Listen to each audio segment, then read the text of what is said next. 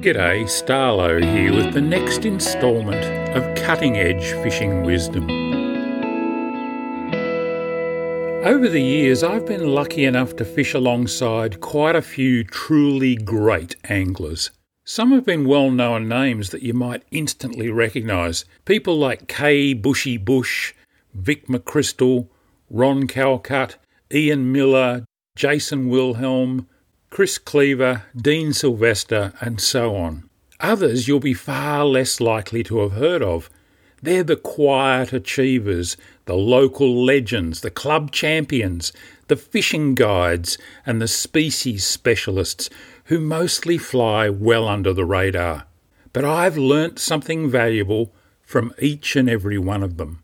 With well over half a century of serious fishing under my belt now, and a lot of time spent in the company of these great anglers, both the famous and the not so famous, I've come to understand that there's certain habits or traits that almost all of them have in common, and which go a long way towards accounting for their consistent and often spectacular successes out on the water. In this episode, I'm going to do my best to distill those successful habits into just 10 key points. I can almost guarantee that if you adopt some or all of these habits, you'll become a better angler too. So here we go. And I'm choosing to call habit number one targeted fishing. Have you ever asked an angler that you've met on the water what they're fishing for and received a vague answer along the lines of, oh, well, you know, whatever comes along, I'm really not all that fussy? if so, I'd be willing to bet that you were talking to someone who doesn't experience regular success in the sport or make consistent catches. Targeting a particular species or group of species every single time you go fishing is definitely a winning habit. Sure, you might often end up catching fish that are not included on your target list. That's great. Well, usually. Nonetheless, the very act of deliberately targeting something will almost always dramatically improve your results. It means focusing your tackle choices and techniques, and that focus in itself automatically breeds success.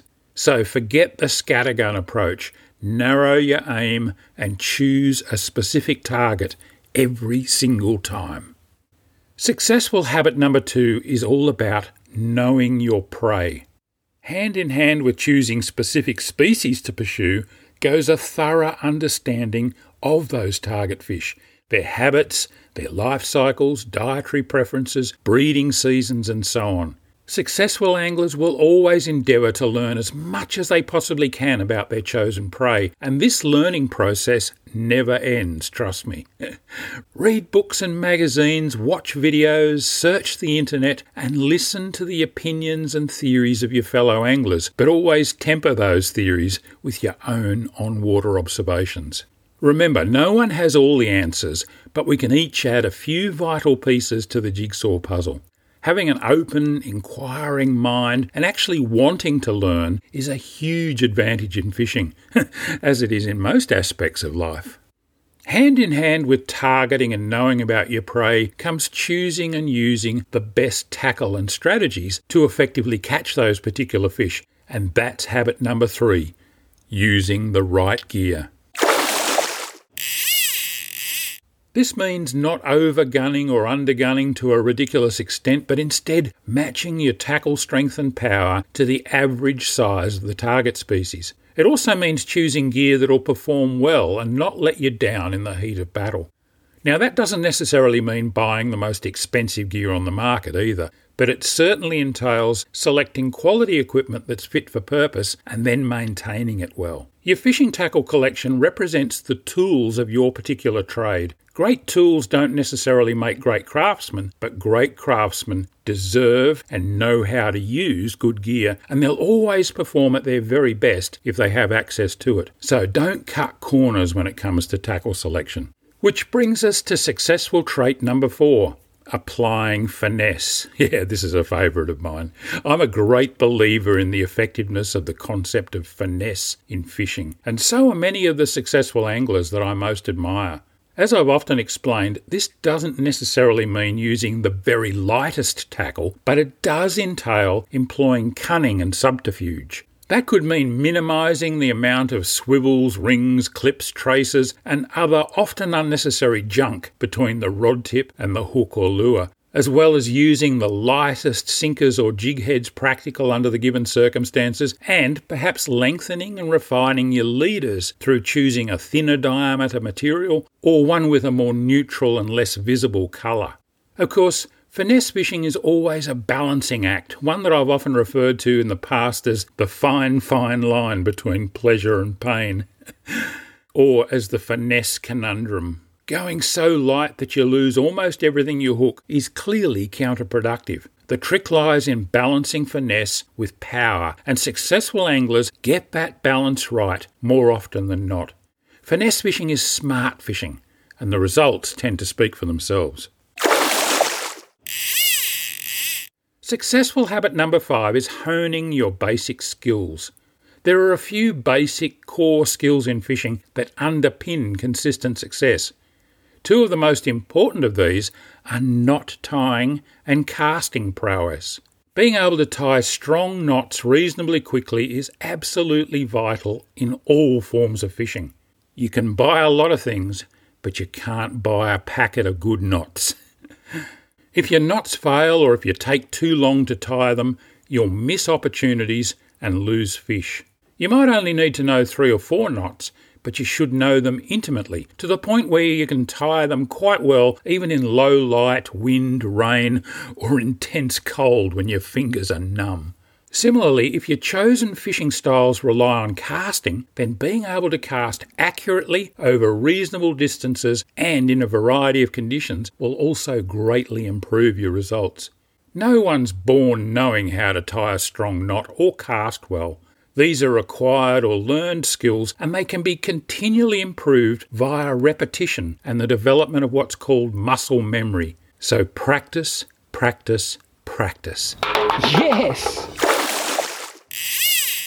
Which brings us rather neatly to habit number six, which I'm simply calling attention to detail.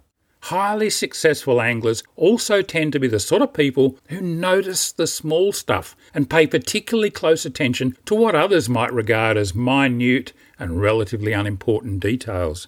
Little things can and do make a big difference to your day to day fishing results. How you bait a hook, whether the hook point emerges from the flesh or the skin side of the bait, whether to use a loop knot instead of a tight connection when rigging a particular lure, the choice of one leader type over another, which side of a snag you cast to, varying rod angles at different points during the retrieve, the gear ratios of your reel, all these factors and a thousand more can spell the difference between success and failure. Noticing the details and replicating those that worked while discarding the ones that didn't is a key part of pattern recognition, and as we're about to see, that's also critical to regular fishing success. Because habit number seven is exactly that pattern recognition.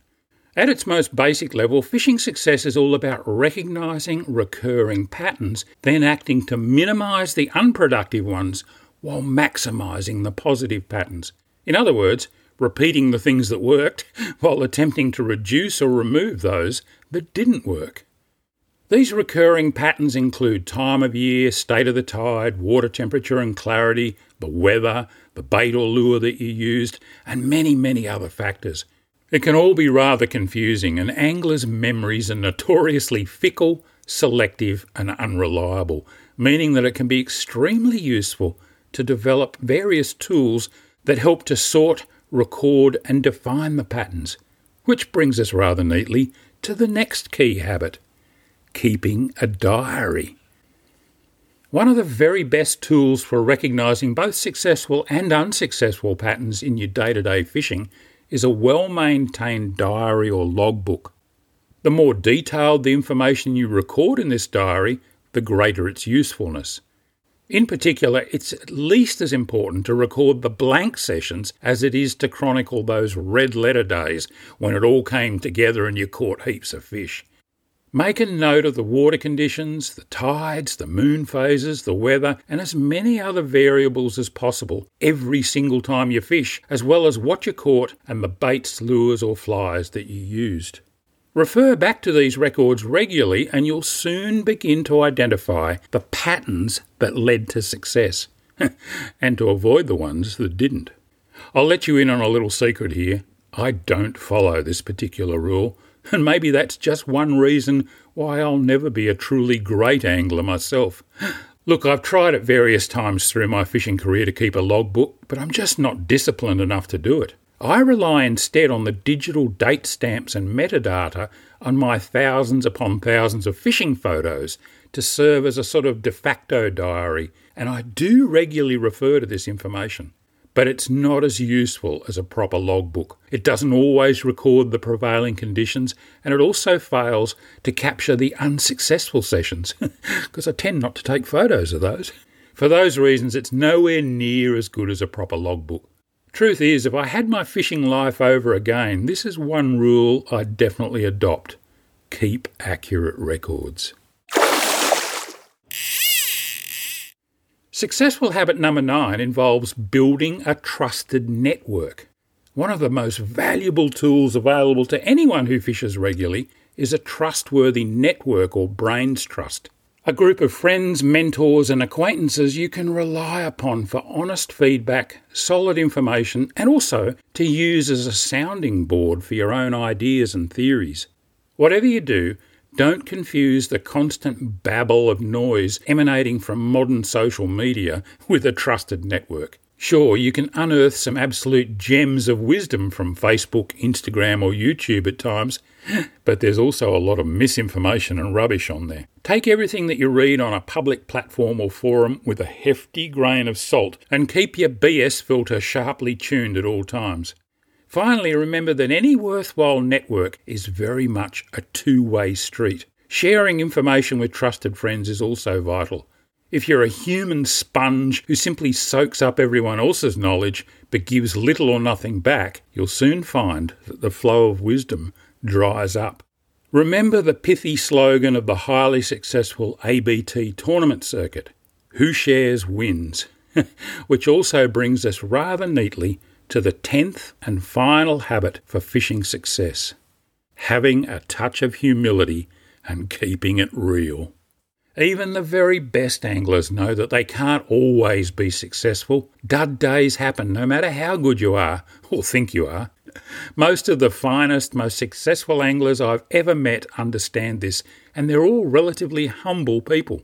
Look, there's nothing wrong with a bit of self confidence, but those individuals who loudly blow their own trumpets or regularly make outrageous claims about their skill levels and catch rates are usually compensating for something.